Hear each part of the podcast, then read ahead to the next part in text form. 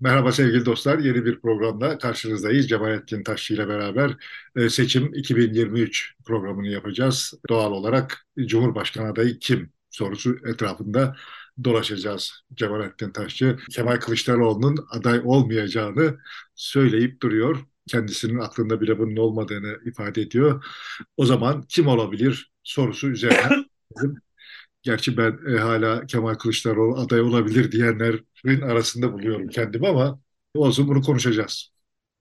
Şimdi geçen gün Fatih Altaylı köşesine bir rapor yayınladı. O rapora göre Kılıçdaroğlu'nun masasında duran bir rapora göre 6 genel başkanın 6'sı da başkan yardımcısı olacak. Yani Kılıçdaroğlu'nun aday olmaması gerektiğine dair Kılıçdaroğlu'nun masasında uzun aylardır duruyor olan bir rapordan söz etti. Bunlar ne kadar anlamlı göstergelerdir falan bilmiyorum. Yani sonuçta benim bakış açım şöyle bir şey. Başından itibaren iddia ediyorum ki Kılıçdaroğlu'nun kafasında kimin aday olacağı netleşmiş değil. Çünkü netleşmiş olamaz. Yani eşyanın tabiatına aykırı bir şey yani bu. Dolayısıyla da Kılıçdaroğlu'nun adaylığı hakkındaki bütün iddialar spekülasyon. Kılıçdaroğlu'nun kendi kafasında bile bu olay net değildir. Bir ihtimal olarak var mıdır? Vardır. Şimdi kendimce işte bir spekülasyon yapmak derdim. Kılıçdaroğlu'nun işte diyelim ki 15 gün sonra masaya getireceği teklifin ya adayımız ben olayım olması ihtimali diyelim yüzde on civarında. Adayımız Yılmaz Büyükerşen olsun demesi bence yüzde otuz hatta yüzde kırk ihtimale sahip. Yani şimdi böyle ihtimaller üzerinde ihtimallerin var olduğu bir ortamda bir takım kesinlikler üzerinden konuşuyoruz ve benim yadırgadığım şey bu. Yani yani evet tabii şimdi kamuoyu yani fizik kamuoyu bile işte şeyin elektronun muhtelif yerlerde bulunma ihtimalinden söz edilmesinden hoşlanmıyor. Yani şöyle küre şeklinde ve nerede olduğu belli olan bir şey olsa çok hoşuna gidecek.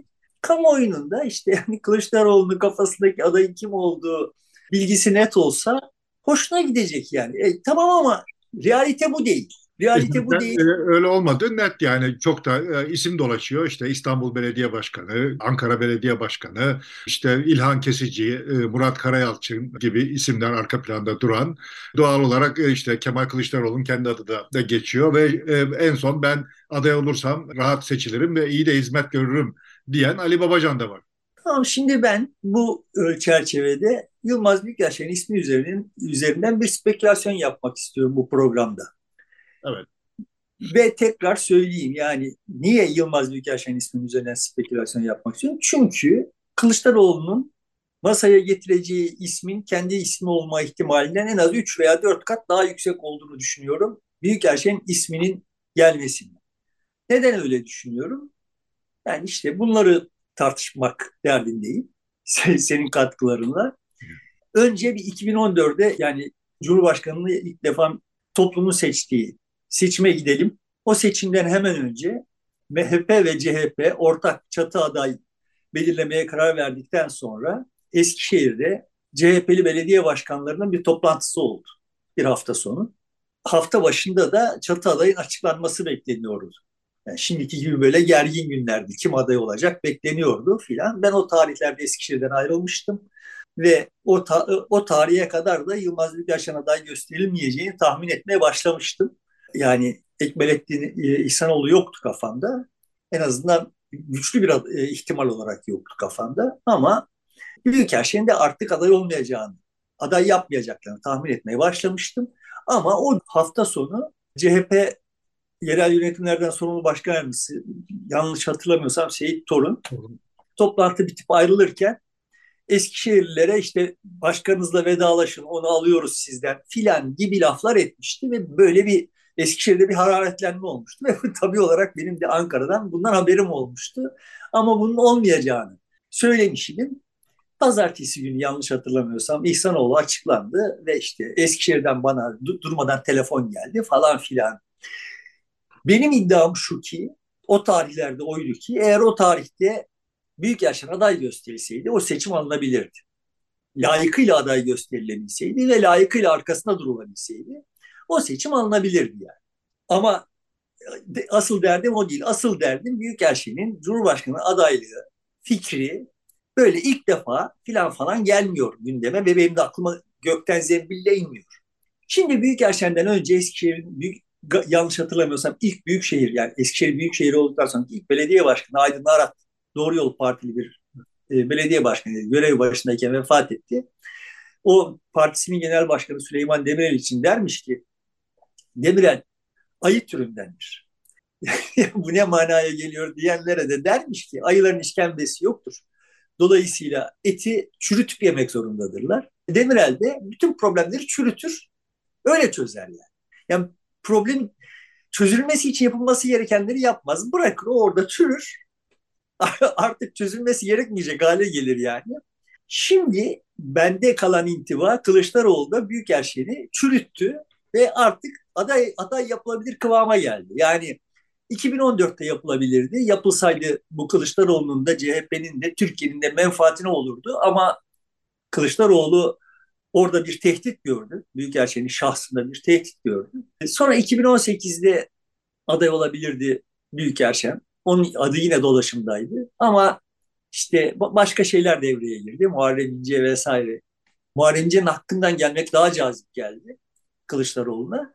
Ama şimdi Büyükelçen ismi herkesi rahatlatacak bir isim olarak görünüyor. Dolayısıyla şimdi mevzuyu şöyle bir parselasyona tabi tutmak istiyorum. Birincisi Büyükelçen ismi masaya gelebilir mi? Yani Kılıçdaroğlu masaya getirebilir mi? İkincisi gelirse masada kabul görür mü?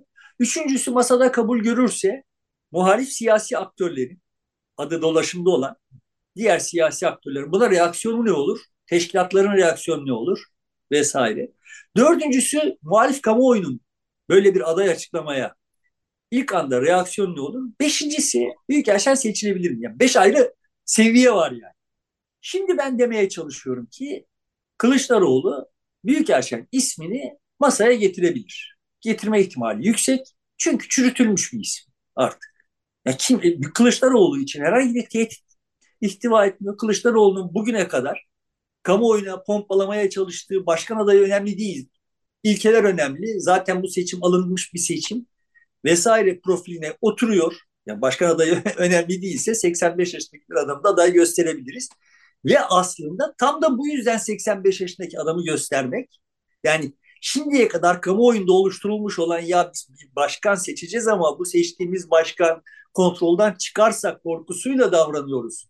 Havası pompaladılar aylardır. Yani sen burada Büyükelçinin e, Cumhurbaşkanı seçilmesi halinde o yetkileri kullanmayacağı, güç kendi etrafında güç inşa etmeyeceği, başkasının e, makamını, koltuğunu tehdit etmeyeceğini dolayısıyla söylemeye çalışıyorsun. Herkes için uygun diyorsun bu açıdan. Edemeyecek. Yani sonuçta şimdi yaşı itibariyle buradan itibaren Ankara'da kendi kliğini oluşturup kendi siyasi ikbali için bir takım oyunlar kurma kabiliyeti yok artık. Bir protokoller Cumhurbaşkanı lazım masaya bunu en şık taşıyacak adam büyük erşen şu anda. Yani etliye sütliye karışmayacak, karışamayacak. Bütün o Ankara'daki kurtlar sofrasında kendisine bir pay ayırmak için artık zamanı yok yani. Dolayısıyla da yani yaşının gereğini yapacak orada işte efendi gibi bir akil adam olarak oturacak ve yanındaki altı kişinin kendi oyunlarını kurmalarının zeminini oluşturacak bir isim. Dolayısıyla da Kılıçdaroğlu için çok uygun bir isim. Birinci adımı böyle geçiyorum yani. Benim açımdan tablo böyle. Kılıçdaroğlu için yani tabii burada e, şu soru da gelebilir. Bu kadar siyasetçi var iken ve aday ortaya çıkmış iken ve güç kullanmayı e, arzu eden insanlar e, var iken neden onlar kendi gücünü kullanmayı ertelesinler? Niye bu yargıya girmesinler? Şimdi oraya geleceğiz. Sonraki safhalarda. Ama evet. Kılıçdaroğlu için zaten güç kullanmayı hayal ediyor olan insanlar birer tehdit.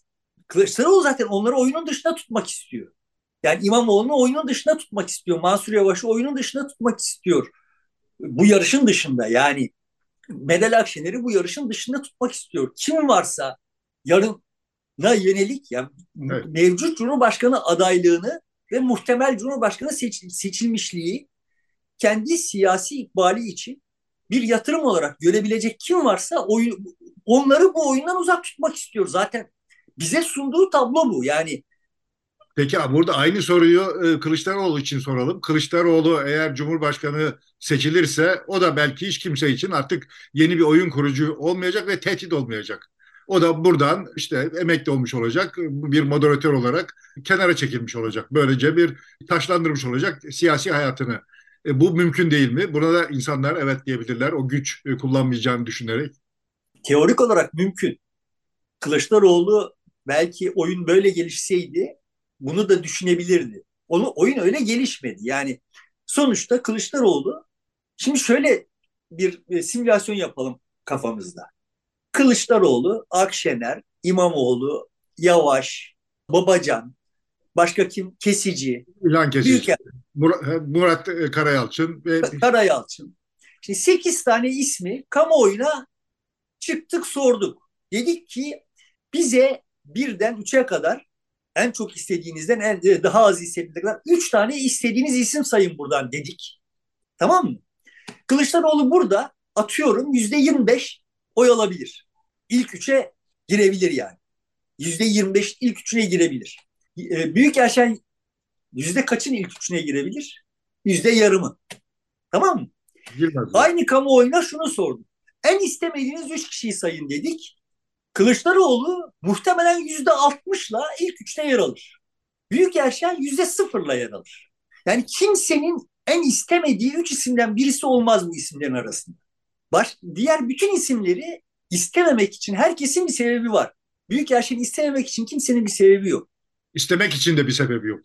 İstemek için bir sebebi yok. Tamam şimdi dolayı ama şimdi Cumhurbaşkanı'nın önemsizleştirildiği Cumhurbaşkanı adayının bizzat altılı masa tarafından önemsizleştirildiği bir durumda artık istenen birisi değil, istenmeyen olmayan birisi mühim oluyor yani. Yani pozitif, bu. pozitif özellikleri öne çıkan değil, negatif özellikleri olmayan bir kişi olarak e, Büyükerşen e, burada e, tercih edilir diyorsun. Evet, Kılıçdaroğlu'nun kendisiyle Büyükerşen arasındaki fark bu.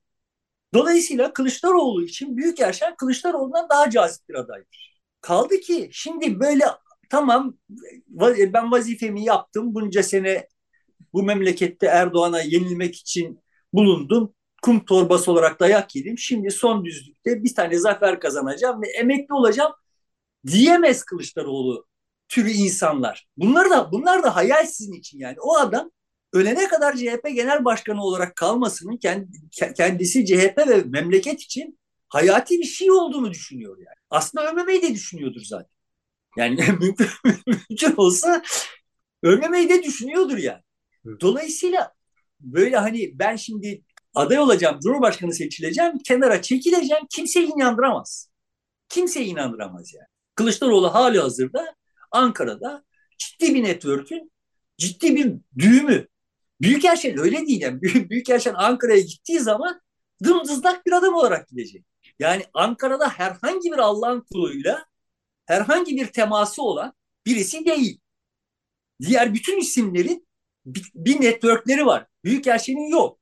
Dolayısıyla Kılıçdaroğlu için kendi şahsıyla Büyükelçin arasındaki fark bile çok bariz ya. Bu yüzden Kılıçdaroğlu'nun adayının en olası adayının Büyükelçin olması ihtimali çok yüksek görüyorum.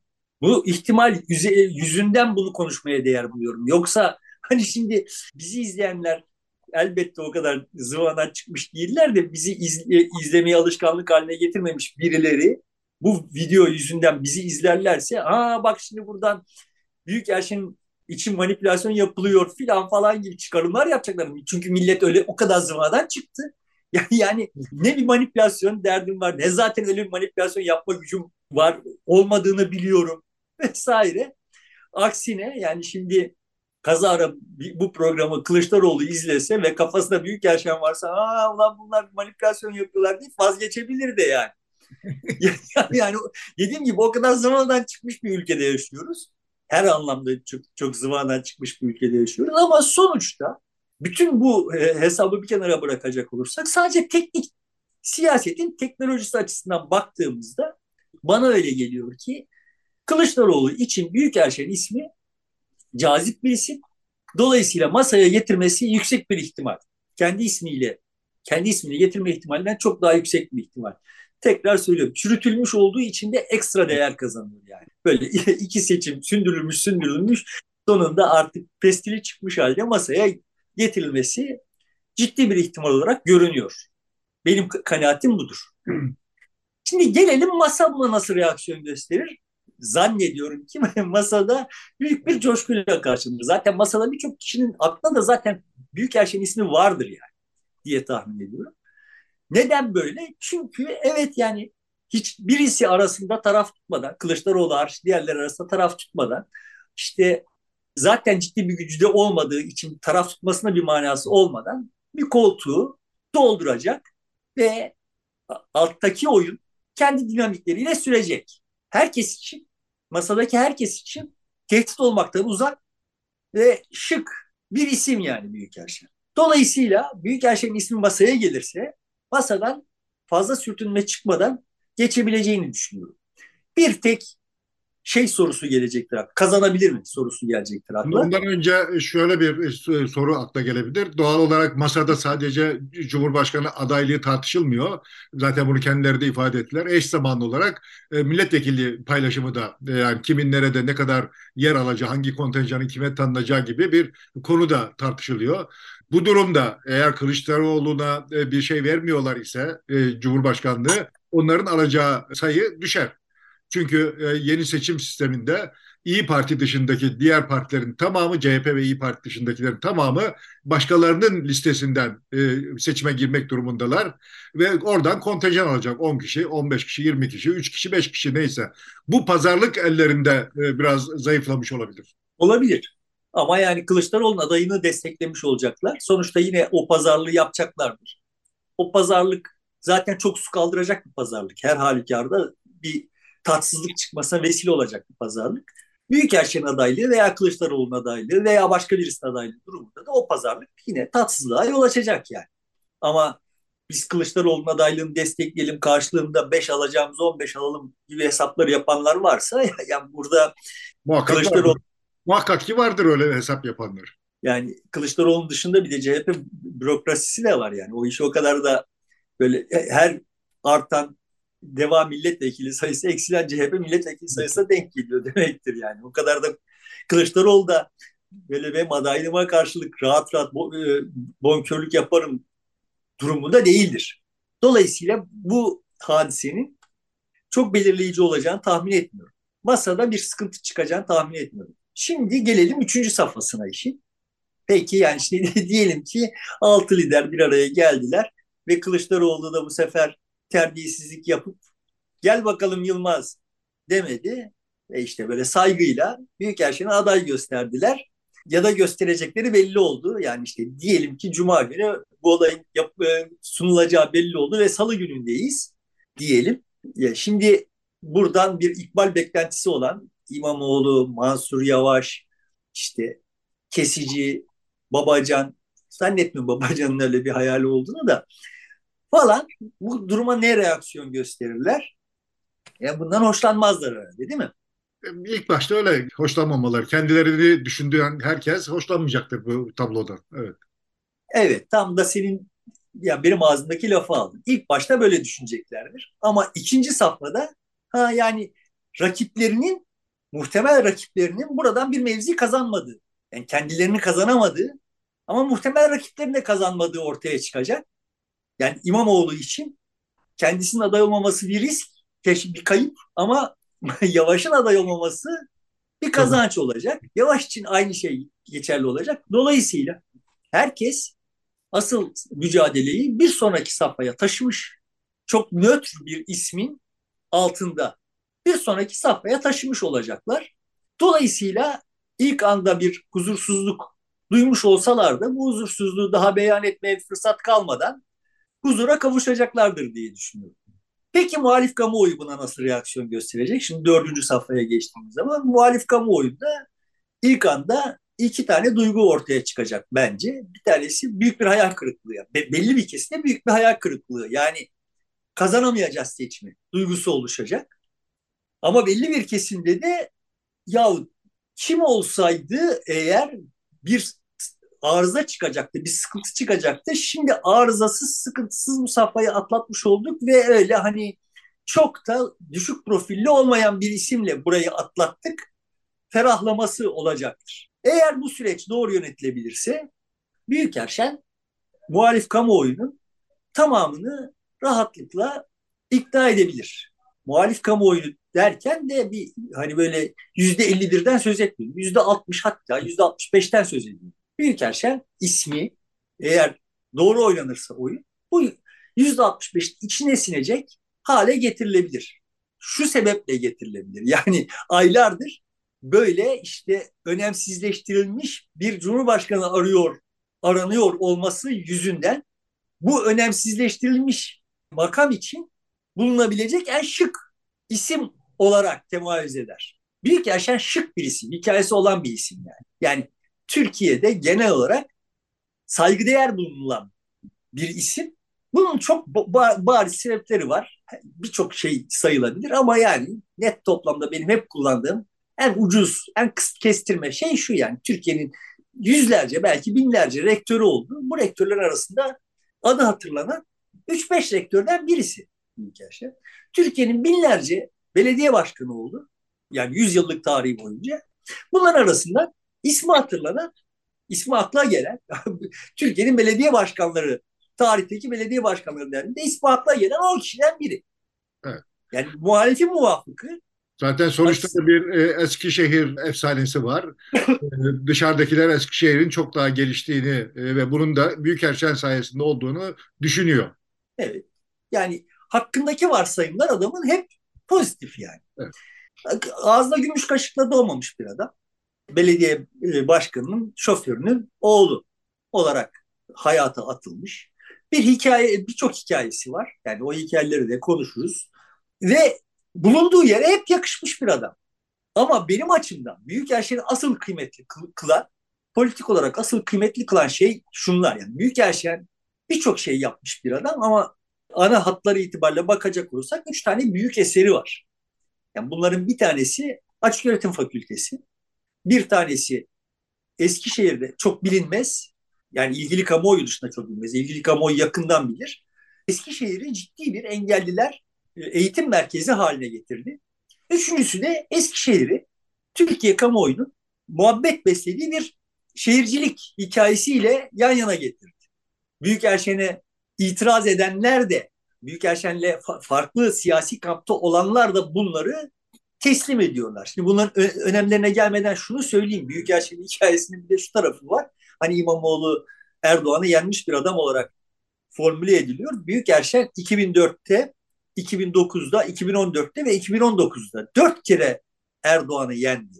Yani Erdoğan'ın karşısında sahiden de cansiperane bir biçimde savunduğu, savunarak getirdiği adayları dört kere yendi.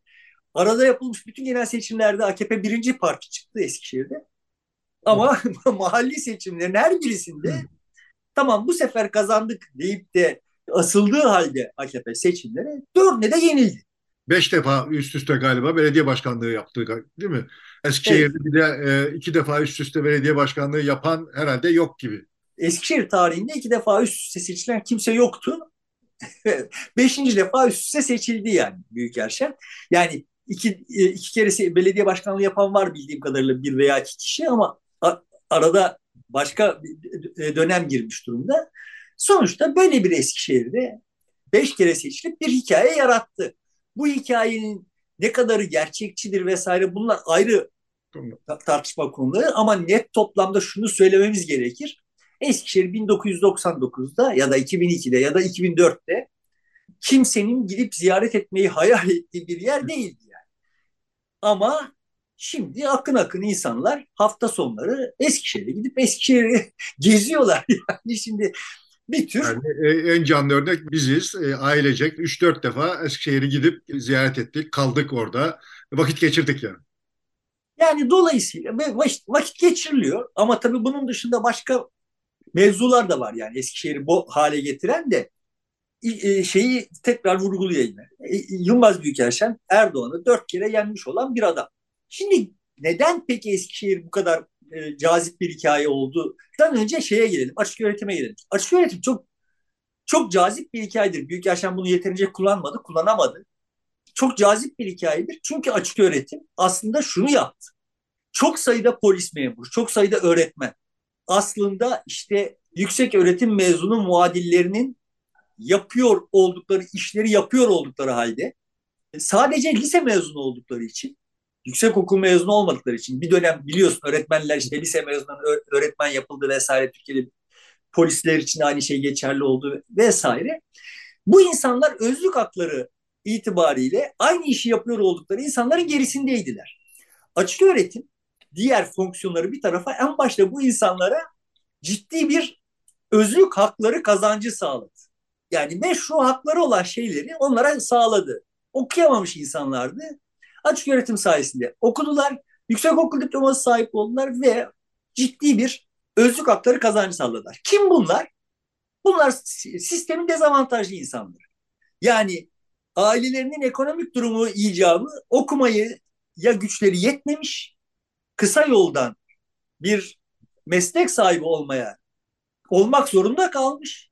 Öğretmenlikse öğretmenlik yapıyor yani. Ama işte eğitim fakültesi mezunundan geride. Şimdi bu insanlara bir fırsat sağladı. Bunun dışında tabii yani teknik olarak bakarsan çalışıyor olduğu için veya işte ailesinin gücü yetmediği için okuyamıyor olan insanlara da yüksek okul diploması imkanı sağladı. Zannedildiği gibi o, o sayılar o kadar çok yüksek değildir. Yani kayıt sayısı çok yüksektir ama mezun sayısı o kadar yüksek değildir. Çünkü çok kıyıcı bir sistemi var açık öğretimi. Yani öyle birçok örgün öğretimden daha zordur açık öğretmen mezun olmak yani. Yani hakkında veriyor eğitimin. Öyle be, ya boş eğitim hakkını veriyor bilmiyorum. Sınavları zordur yani. Sınavlarından geçmek zordur yani. Dolayısıyla ve öğrenci sayısı hep çok yüksek, mezun sayısı nispi olarak düşük. Ama herkes için, herkes derken tekrar söylüyorum dezavantajlı kesimler için evet Büyükerşen onlara bir fırsat sağlamış olan kurumu akıl etmiş, inşa etmiş, çalıştırmış bir adamdır. Öte taraftan bir başka dezavantajlı kesim için, engelliler için de Türkiye'nin en sofistike sistemini kurmuş. Dolayısıyla da şimdi Türkiye'nin dört bir yanında engelli çocuğu olan veya engelli bir yakını olan devlet memurlarının ilk tayin talep ettikleri yer Eskişehir'dir yani. Bu çok bilinmez ama bu da son derece mühim bir şeydir. Yani engelliler bilirler yani en azından. Dolayısıyla şimdi biz büyük her şeyini aslında toplumun dezavantajlı kesimlerinin hamisi, babası onları düşünen bir devlet adamı olarak konumlayabiliriz. Ben bunu yapmaya çalışmıştım. Büyükelçinin DSP'den CHP'ye geçişi sürecinde ağırlığı bu buraya yerleştirmek istemiştim. Fakat o toplantıyı, o geçişi CHP, Kılıçdaroğlu ve yanındakiler önemsizleştirmek, gürültüye getirmek için her şeyi yaptıkları için oradan Büyükelçinin hikayesini CHP kamuoyuna anlatamadık. Çünkü tehdit olarak görüldü yani. Evet. Yılmaz Büyükelçinin CHP'ye geçişi CHP açısından bir tehdit olarak görüldü. Büyükelçen de bunları çok önemsemedi işin akçası yani. Zaten o kendi küçük gölünde büyük balık olmayı tercih ettiği için yani bunları da çok önemsemedi ve bu hikayeler çok da yaygınlaşmadı. Eskişehir hikayesi daha çok yaygınlaştı. Şimdi, halbuki Eskişehir hikayesinin şöyle bir tarafı var. Yani Eskişehir'de Eskişehir 1999'da falan ben yani o tarihlerde orada 1981'den itibaren Eskişehir'de yaşadım. Yani yani öyle bir şehirdi ki yani toz ve çamurdan başka şehirle özdeşleştirilecek başka bir şey yoktu yani. İyi bir sosyolojisi vardı, yumuşak bir sosyolojisi vardı yani. Ee, ama şehir berbat bir şehir. Bir de, bir de Eskişehir sporu var diyor. Evet, bir de Eskişehir sporu vardı. O da işte o tarihlerde artık tarumar olmuştu. Ama sonuçta şehir berbat bir yerdi. O demin sözünü ettiğim Aydın Arat ilk defa işte altyapı için şehrin karnını yardı. Büyük bir siyasi maliyeti göze aldı, politik maliyeti göze aldı. Şehrin altını kalyola koyma koydu. Fakat sonunu göremeden vefat etti. Üstüne işte meclisten başka bir doğru yollu geldi. Akabinde Yılmaz Büyükelçen seçildi. Yani Yılmaz Büyükelçen seçildiğinde aslında şehrin ana e, sıkıntılarının önemli bir bölümü çözülmüştü. Bunun üstüne Büyükerşen işte de, tam da 99 yani seçildikten hemen sonra 99 depremi oldu. 99 depremi bütün Türkiye'de deprem riskini gündeme getirdi ve işte Eskişehir'in ortasından geçen Porsu'nun yol açtığı sıvılaşma da deprem riski açısından bir tehditti. Porsuğun ıslahı vesaire filan için kolaylıkla uluslararası kaynaklar buldu ve o kaynakları doğru kullandı. Şehrin kalmış olan altyapı problemlerini de çözdü. Üstüne de güzel makyajlar yaptı. Şehrin zaten sosyolojik dokusu cazip bir dokuydu. Ama asıl önemli olan şu yani o o 90'larda Eskişehir'de okumuş olan yani gençliğini Eskişehir'de geçirmiş olan ve Eskişehir'in sosyolojisi sebebiyle de herhangi bir itirazla karşılaşmadan gençlik yaşamış olan insanlar İstanbul'a geldiler reklamcı, sinemacı oldular. Yani Büyükelçin Anadolu Üniversitesi'nin asıl büyük hikayesi açık öğretimdir. İkinci büyük hikayesi de işte iletişim fakültesi ve konservatuvardır. Bunlar Türkiye'nin başka üniversitelerinde de vardılar ama Eskişehir bu anlamda son derece dominant oldu. Çünkü Büyükelçinin her konuda yaptığı gibi böyle işi bilenlere yaptırmak. Yani damdan düşmüş olanlara yaptırmak gibi bir derdi vardı. Yani iletişim hocalarını gidip de iletişim profesörlerinden seçmedi. Memleketin iletişimcilerini getirdi hoca olarak vesaire bir network oluşturdu orada. Dolayısıyla Türkiye'de iletişim sektörü değişirken o değişim iletişim sektörünün Türkiye'deki etkisini artırırken o sektörde yer alanların önemli bir bölümü gençliklerini Eskişehir'de yaşamış. Berbat bir Eskişehir'de olsa ama yani gençliğini orada yaşamış olan insanlar da bunlar gönüllü Eskişehir propagandisti oldular. Yani Büyükelçinin Eskişehir hikayesini yaymak için ekstra herhangi bir şey yapmasa gerek kalmadı. Eskişehir olup biten her şeyi zaten yılda bir Eskişehir'e gelip toplanıp işte böyle o gençliklerini hatırlayan insanlar ve bunlar etkili insanlardı. Reklam sektöründe, iletişim sektöründe, medyada, sinemada, işte televizyonda falan etkili olan insanlardı. Bunlar Eskişehir'in gönüllü propagandistliğini yaptılar. Dolayısıyla oradan da bir Eskişehir hikayesi çıktı. Büyükelçen kendisi hiçbir şey yapmadı yani. O, o dönemde Büyükelçen'in yanındaydım. Çok çok iyi biliyorum yani. Eskişehir hikayesini onlar yaydılar. Demek istiyorum. Ama yani işte o orada yayılacak bir hikaye vardı. Çünkü evet o gençler o şehirde gençliklerini doya doya yaşayabildiler. Bugün hala Eskişehir işte üniversite tercihinde Ankara, İstanbul'dan sonra İzmir'den önce en çok tercih edilen gençler tarafından en çok tercih edilen yerlerden birisi. Şimdi buradan Büyük Erşen'in paradoksal bir biçimde güçlü olduğu tarafa gelelim. Çok yaşlı ama seni temin ederim ki gençler için yaşı problem edilmeyecek bir adamdır Büyük Erşen. Yani genç nüfus Kılıçdaroğlu'nun işte e, falancanın filancanın yaşına işte boomerlığına vesaireye takabilir ama Büyük Erşen'in yaşına takmaz. Kendinden sayıyor onu. Yani, yani bir biçimde en azından kendisine destek sayıyor yani. Evet. Dolayısıyla genç nüfus için de cazip bir isim. Ee, yani genç seçmen için de cazip bir isim. Çünkü şeylerden biliyoruz yani biz bunları. Bu e, lise son sınıf öğrencileri işte lise son sınıfta tercih yapma safhasına geldiklerinde böyle çok geniş networkler, sosyal medya networkleri kuruluyor işte ne, nerede okumalı, ne yapmalı vesaire diye. Oralarda mesela böyle Eskişehir'e ve Büyükerşen'e acayip iltifatlar. Yani genç nüfus bu tedristen geçerek geliyor yani. Dolayısıyla da Büyükerşen'in gençlerle de arası hep çok iyi oldu. Gençlerin Büyükerşen'le arası çok iyi oldu. Bunlara yaslanarak Büyükerşen'in eğer doğru pazarlanabilirse, kendisini doğru pazarlayabilirse muhalif kamuoyunda çok geniş kesimlerin desteğini alabileceğini düşünüyorum. Kimsenin ayağına basmadı. Yani başörtülerine, rektörken başörtülerin ayağına basmadı. İşte Kürtlerin ayağına basmadı.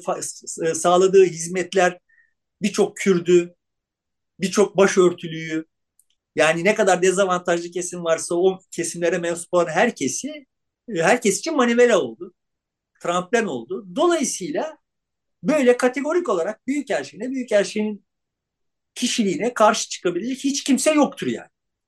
Dolayısıyla da zannedildiğinde çok daha geniş bir muhalif kesimi hatta şimdi çok da muhalif olmayan kesimi de muhalif yaparak bir başlık altında toplayabilir. Potansiyel, bu potansiyel var.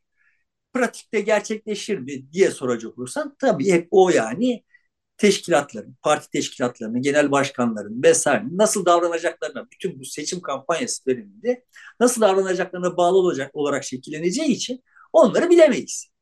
E, zaten yani böyle bir ismin tek başına bir kampanya yürütmesi düşünülemez.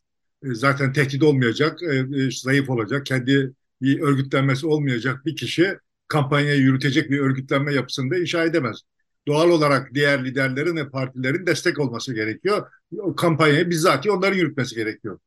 Gerekiyor işte yaparlar mı ne kadar yaparlar bunu ne kadar ucundan tutup yaparlar onları kestiremiyorum. Yani orada başka faktörler devreye girer ve bu işte giren faktörler ne kadar bozucu etki yapar bunları bilmiyorum.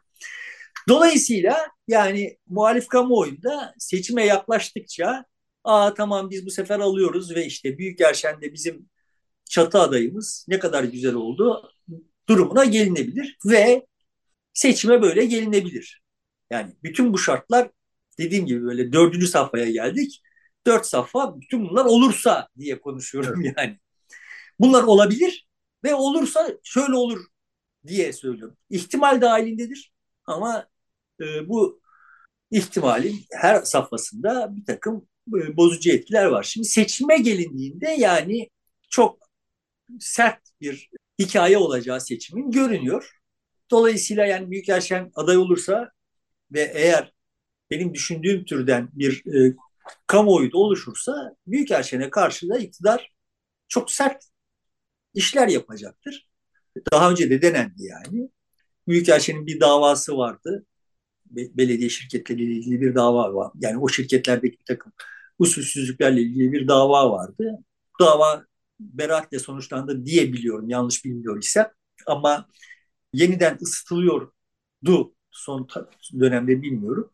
Dolayısıyla şimdi o dava veya ona benzer şeyler gündeme gelecektir. Bunlar neler olabilir bunları Gelir bilmiyorum. Onlar e, seçim artık başladıktan sonra çok etkili olmuyorlar. İşte Mansur Yavaş'ta mesela onu çok denediler ama etkili olmamıştı. Yok öyle etkili olmaz zaten de. yani adamı hapse atabilirler.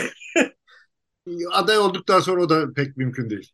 İşte onu bilemem yani. Çünkü hani e, seçim böyle bir yere doğru e, gidebilir. İlaveten de büyük yaşam bundan korkup da adaylık istemiyor, istemez de olabilir. Onu da bilmiyorum. Yani ben şimdi bu programı yapıyorum. Buradan büyük yaşam kendisi hakkında böyle konuştuğumu duysam beni vurdurabilir de yani. Orada belki tam tersi bir şey de olabilir. Evet e, çok sert iktidar bloku öyle seçime girecek. Ama karşısında e, aynı sertliğe sahip olmayan bir aday e, ortaya çıkacağı için o sertliğin e, karşısı olmayacak. E, karşılığı olmayacak. Boşa çıkmış da olabilir o sertlik. Onun belki işte diğer liderler üstlenerek yumuşatabilirler. Yok yok o anlamda bir sorun o anlamdaki bir sorundan söz etmiyorum. Ben doğrudan bir yargı darbesi vesaire benzeri bir şey. Yani o sertleşme işi buralara götürebilir. Bu tabii herkes için aynı risk var. Yani sonuçta Kılıçdaroğlu kendisi aday olsa hakkında bir dava açılıp bilmem ne terör örgütüyle iltisak nedeniyle fezleke ile filan falan başına olmaz işler getirilmeyeceğinin garantisi yok. Yani iş işin bu tarafı var manasına söylüyorum. Büyük Erşen açısından da böyle bir risk vardır. Büyük Erşen'le de bu anlamda çok uğraşıldı. Ee, Hanefi Avcı Eskişehir'e atandığında Büyük Erşen defteri dürsün diye atandığına dair bir dedikodu çıktı. Ve Büyük Erşen de buna inandı yani. Ben o zaman da Büyükelçine ya bak bir dakika dur bakalım bu olay böyle olmayabilir demeye çalışmıştım. Hanefi Avcı'yla da görüşmüştüm yani. Sonuçta Büyükelçin Hanefi Avcı da Eskişehir'den giderken idrak etti ki yani aslında öyle bir kumpas yokmuş. Ama onun dışında e, adamın bu kadar alarmda olması haklı bir sebebi vardı. Çünkü çok uğraşıldı yani. Büyükelçin'le çok uğraşıldı. Dediğim gibi yani dört seçim üst üste adam Erdoğan'ı yendi ve benzeri de yok. Bu anlamda bir benzeri de yok. Yani işte İzmir'de de işte Aziz Kocaoğlu defalarca yani ama zaten İzmir'de genel seçimlerde de CHP AKP'yi eziyordu yani. Ama Eskişehir öyle değil. Yani Eskişehir'de genel seçimlerde 2002'de genel seçim oluyor AKP kazanıyor. 2004'te Büyükerşen kazanıyor. 2007'de genel seçim oluyor AKP kazanıyor. 2009'da Büyükerşen kazanıyor. Yani tablo hep böyle seyretti. Şimdi bu hikayenin içinde bir de şu da var. Hani Kılıçdaroğlu belediye başkanları adayı olmamalı çünkü işte o belediyeleri kaybetmememiz gerekiyor diyor. Bir yandan da işte hani kendince e, kurnazlık da yapıyor. Eskişehir'de bir de Büyükelçin adayı olursa Eskişehir Belediye Meclisi'nin çoğunluğu da CHP'de. Bu, bu dönem öyle yani. Dolayısıyla o çoğunluk nedeniyle Eskişehir'de kaybedilmemişti olacak. Bu hikayenin tamamını bir araya getirdiğimde Amerika'da işte Biden'ın demokratların en tırnak içinde sönük adayı, aday adayı olmasına rağmen aday olmasını e, sağlayan dinamiklerin şu anda Türkiye'de benzer şekilde büyük erşen için çalışıyor olduğunu düşünüyorum. Ve bunun bir ihtimal olarak gündeme taşıyayım bu programda dedim. Şimdi bunun alternatifleri konusunda sen söyleyeceklerini söyle. Onları da tartışalım yani. Ya bunun Daha doğrusu Büyükerşen hakkında senin söyleyeceklerin varsa onları tartışalım. Ya Büyükerşen hakkında söyleyecek bir şeyimiz yok. Zaten kendi çabası ve iradesiyle bir aday olma durumu olmadığı için bir, şey, iddiası yok adaylık konusunda. E, yapılır ise yolunda devam edebilecek. O da işte Kemal Kılıçdaroğlu ancak kendi yerine onu önerdiğinde mümkün. Dolayısıyla yarışa giren, kollarını sıvamış bir aday durumunda değil. O yüzden eleştirilecek bir durum yok. Sofra kurulur, buyur denirse ancak sofraya oturacak. Oraya gidecek. Yani şunlara itiraz edebilirsin yani işte yok Kılıçdaroğlu kesinlikle böyle bir şey yapmaz veya yapsa işte bu masada kabul görmez veya kabul görse muhalif kamuoyunda kabul görmez veya seçimi kazanamaz vesaire. Yok seçimi kazanır ben de kazanamayacak kanaatinde değilim. Ee, hele altılı lider peşinde dururlarsa ki dururlar. Onların da çıkarı onu gerektiriyor çünkü. E, Cumhurbaşkanlığı seçimini kaybetmiş olmak onları da tek tek hepsinin kaybı anlamına da gel, geleceği için destekleyeceklerdir. O ahengi kim kurabilir, kurulabilir mi hepsi arasında? Ee, orada bir zorluk var ama e, o hallolabilir. Zaten e, şey, Büyükerşen'in kendisinin kampanya yürütmesini gerektirecek bir durum da yok. Tek başına bir kampanya da yürütemez muhtemelen e, tek tek liderlerle ya da toplu olarak o liderlerle birlikte birkaç mitinge gidebilir. Onun dışında e, kampanya kendiliğinden yürür. Ama mesela onun yerine benzer özelliklere sahip olan İlhan Kesici var. E, o da aday olabilir. Daha enerji, biraz daha hareketli ama muhtemeldir. O da kendi etrafında güç toplamayacaktır. Onun da yaşı 74 e, yanılmıyorsam. E, dolayısıyla tehdit oluşturmaz. Yani benden sonra siz e, mücadelenizi verebilirsiniz. Ben sizin aranızda moderatör olabilirim. Biri herhangi birinizi diğerine karşı desteklemem diyebilirim. Ama ben ondan önce Kemal Kılıçdaroğlu'nun kolay kolay bundan vazgeçeceğini zannetmiyorum. Kendisi vazgeçmek isteyebilir kişi olarak ama onun etrafında onun Cumhurbaşkanı adayı olmasını arzu eden, isteyen çok sayıda CHP'li insan var ve burada sanki büyük bir çoğunluk oluşmuş gibi gözüküyor. Bir mutabakat oluşmuş gibi gözüküyor. Onlar o denge bozulsun istemedikleri için Kılıçdaroğlu'nun aday olmasının arkasında duracaklardır sonuna kadar. Bunu tabii boşa çıkarabilecek olan yegane isim Kılıçdaroğlu. Kılıçdaroğlu vazgeçerse o ayrı bir şey. Ama onun vazgeçemeyeceği noktaya doğru da sanki gidiliyor gibi bir izlenimim de var. Önceki gün Ruşen Çakır Medyaskop'ta izleyicilerle canlı Kılıçdaroğlu'nun adaylığı üzerine bir program yaptı. Programın bir yerinde e, izleyicilerden bir tanesi şöyle bir mesaj yazdı. Ya burada bile Kılıçdaroğlu'nun adaylığını kimse kabul etmiyor. Bunu nasıl olacak da muhalif kamuoyu bunu kabul edecek diye. Yani Kılıçdaroğlu'nun adaylığı öyle 3-500 CHP milletvekilinin kendi menfaatleri için desteklemeleriyle gerçekleşebilecek bir şey değil. Yani bence Kılıçdaroğlu başka her şeyle suçlanabilir ama ama bu adaylığın kendisinin adaylığının kendisi için çok vahim sonuçlar doğurabilecek olduğunu idrak edemeyecek bir, bir adam değil yani. Dolayısıyla benim açımdan böyle bir böyle bir ihtimal yok. Ama yani işte adamın her yaptığını adamın aday olmaya karar verdiğine hükmedildiği için artık her yaptığı adamın Aa bak işte zaten aday gibi davranıyor diye yorumlanıyor yani. Bir an Nereden bakarsan olmak... öyle, öyle sonuç nereden bakarsan öyle sonuç çıkartmak kolay siyasetçiler için. Ee, hem aday olabilecek dersin hem de aday olmayacak. Ya bu davranış ona yaramıyor falan de, denebilir. Normal. Sırf siyasetçiler için böyle değil. Ben geçen de bir yazıda yazdım. Yani sonuçta Reader's Digest diye bir dergi vardı işte. Bütün dünya diye mi Türkçe şey yapılıyor, yayınlanıyor. Orada bir tane hikaye vardı. Arada böyle hikayeler olurdu. İşte adam baltasını kaybediyor, komşusunun çaldığını düşünüyor. Şöyle pencereden kontrol ediyor. Bakıyor adam balta hırsızı gibi davranıyor yani. İşte sabahleyin çıkıyor arabasını çalıştırıyor. Balta hırsızı gibi işte filan. Akşam eve geliyor böyle balta hırsızı eve girer gibi. Balta hırsızı eve nasıl girerse öyle giriyor evine filan. Adam kesin emin yani komşusunun baltayı çaldığından. Sonra aradan 3-5 gün geçiyor baltayı buluyor. Bakıyor komşusu hiç balta hırsızı gibi değil. Mesele böyle bir şey yani biz kendi bakış açımızı teyit edecek şeyleri görürüz. Ya da öyle yorumlarız yani. Biz biz bu kararı vermişiz. Adam sonuçta madem bu kadar adaylığından kesin emin niye açıklatmıyor kardeşim bugüne kadar? Yani kendi adaylığından emin olsa, kendi adaylığında yatmaktan emin olsa şimdiye kadar söylerdi. Onu söylememesinin bir kamuoyuna açıkladığı gerekçesi var. İşte altılı masa yol haritasını tamamlayacak, programı bitirecek.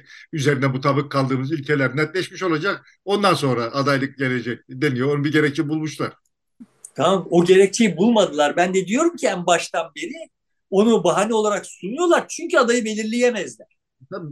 Adayı belirleyemeyecekleri için de ama bak aday belirleyene kadar şöyle bir yoldan gitmemiz gerekiyor diye bir, bir yalan uydurdular. yani aslında orada bir yol alınmıyor. Ama kamuoyunda adayınızı belirleyin baskısını bertaraf etmek için bir, bir bahane lazımdı. O yüzden senin sözünü ettiğin türden bu bahaneyi icat ettiler. Zaten Yoksa hepsi bilir. başından beri söylediğin gibi adayın erken belirlenmesi mümkün değildi. Siyaseten de doğru değildi. E, bu kaçınılmaz olarak bekleyecekti. Ama altılı masada bunu bildiği şeyde iktidarda bildiği için altılı masayı sanki beceriksizlikle adayını belirleyememekle e, kamuoyu önünde suçladı. Kamuoyunun önemli bir kesimi de bunu satın almış gibi gözüküyor. Şimdi ben de diyorum ki yani Kılıçdaroğlu kendi kafasında kendi adaylığı hiç yokken Tamam mı? Yani sırf bu adaylık tartışmasını ertelemek için böyle şeyler yapıyor iken ha Kılıçdaroğlu kendisi aday olmak istiyor. Lafı çıktığı andan itibaren Kılıçdaroğlu'nun yaptıkları aday olmak isteyen bir adamın yaptıkları olarak yorumlana geldi. Bu tabii bir şeydir. Kılıçdaroğlu da bunu kendi adayı kimse kafasında ihtimaller olarak bulundurduğu isimler kimlerse bunları dolaşıma sokmamak için bir fırsat olarak değerlendirdi. Benim benim tezim bu. Başından beri tezim bu. Şimdi de benim açımdan ben de hani bakıyorum Kılıçdaroğlu balta hırsızı gibi görünmüyor yani. Size balta hırsızı gibi görünüyor. Ben adamın balta hırsızı olmadığına karar vermiş olduğum için bana balta hırsızı değilmiş gibi görünüyor yani. Böyle baktığım zaman da Büyük Erşen Kılıçdaroğlu'nun kafasında yeterince çürütülmüş bir isim olarak ve işte bu sefer böyle kendisine saygısızlık edilmesi de gerekmeyecek. Zaten de saygısızlık edilemeyecek bir isim olarak sunulabilir. Çankaya'ya çıktığını düşün şimdi kafanda Yılmaz Büyükelçiliğinin. Orada yani Ahmet Necdet Sezer gibi bir profil sunar mı? Sunar.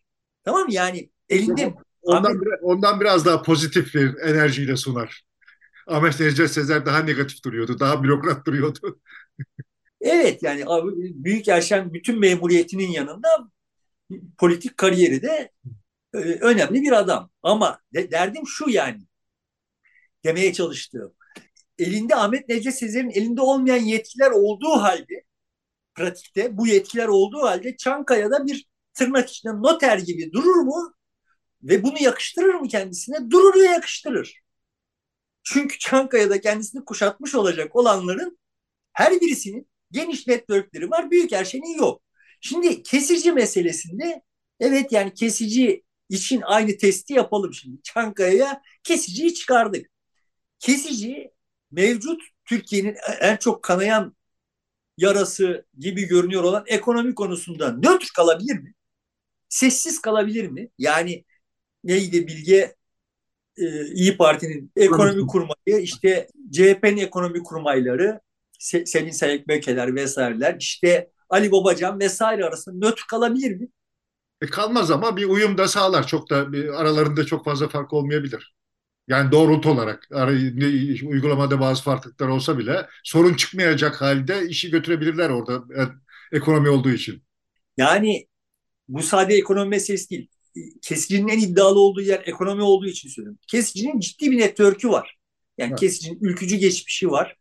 Kesicinin işte ana vatan milletvekili olmuşluğu ve işte o dönemde kurduğu ilişkiler var. Medya ile ilişkileri var. Yani durmadan kesiciyi her gerektiğinde parlatıp ortaya çıkaran medya ile ilişkileri var. Artı işte CHP milletvekili olarak CHP'nin içinde böyle bir tür asal gaz gibi dursa da bir, bir network'ü var.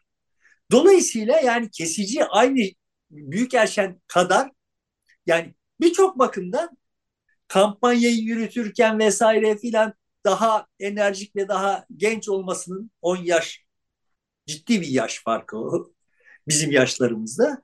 Sonuçta birçok açıdan büyük yaşlarına kıyasla daha avantajlı. Ama sırf o avantajları yüzünden de dezavantajlı yani. O yüzden kesici için erken erken olduğunu düşünüyorum. Yani belki büyük yaşan sonrası protokoler bir cumhurbaşkanlığı için işte parlamento tarafından seçilecek bir isim olarak cazip olabilir. Yani kesicinin en istemediği tarihlerde artık evet. bu iş cazip olabilir. Tıpkı büyük yaşan için olduğu gibi yani. Büyük yaşan 10 yıl önce eğer şey olsaydı İhsanoğlu'nun yerine aday olsaydı Ekmelettin oldu. Ekmelettin yerine aday olmuş olsaydı işte şimdi kesicinin yaşlarındaydı o tarihlerde. E, Cumhurbaşkanı'nın bu kadar yetkisi yoktu vesaire falan ama yani o kampanya, o seçim bambaşka şekiller alabilirdi ve oradan Büyükerşen Ankara'da oyun bozucu bir birilerinin oyununu bozucu bir aktör haline gelebilirdi. Gelmemesi için de aday yapılmadı. Yani Dolayısıyla böyle baktığım için bana şimdi bu çok olabilir gibi görünüyor.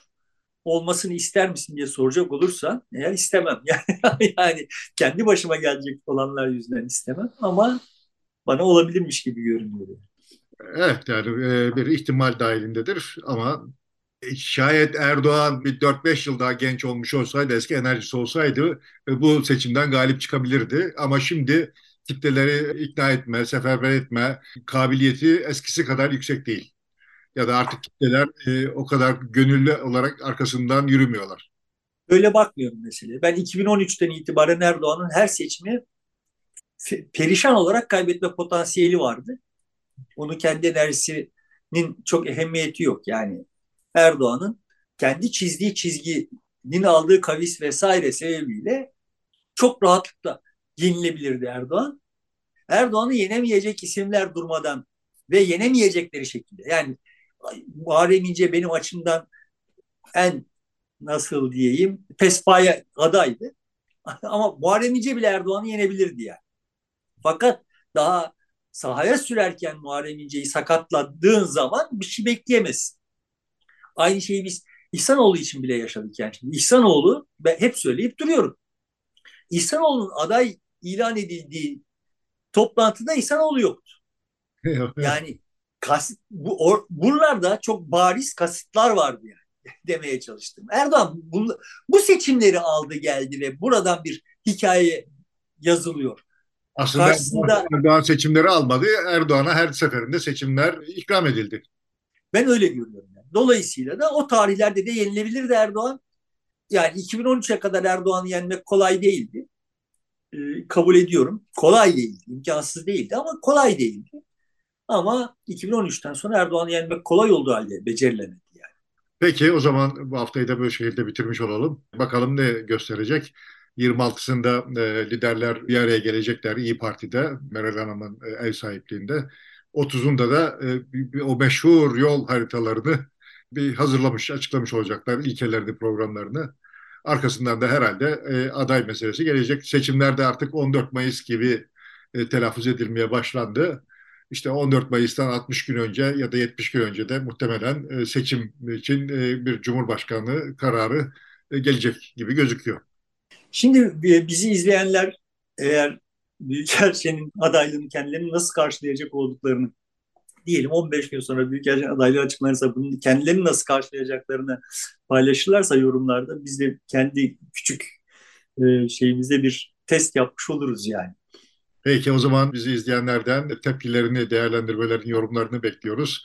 E, her zaman olduğu gibi desteklerini e, beklediğimiz gibi. Çok teşekkür ediyoruz. Görüşmek üzere. Burada bitiriyoruz. Hoşçakalın.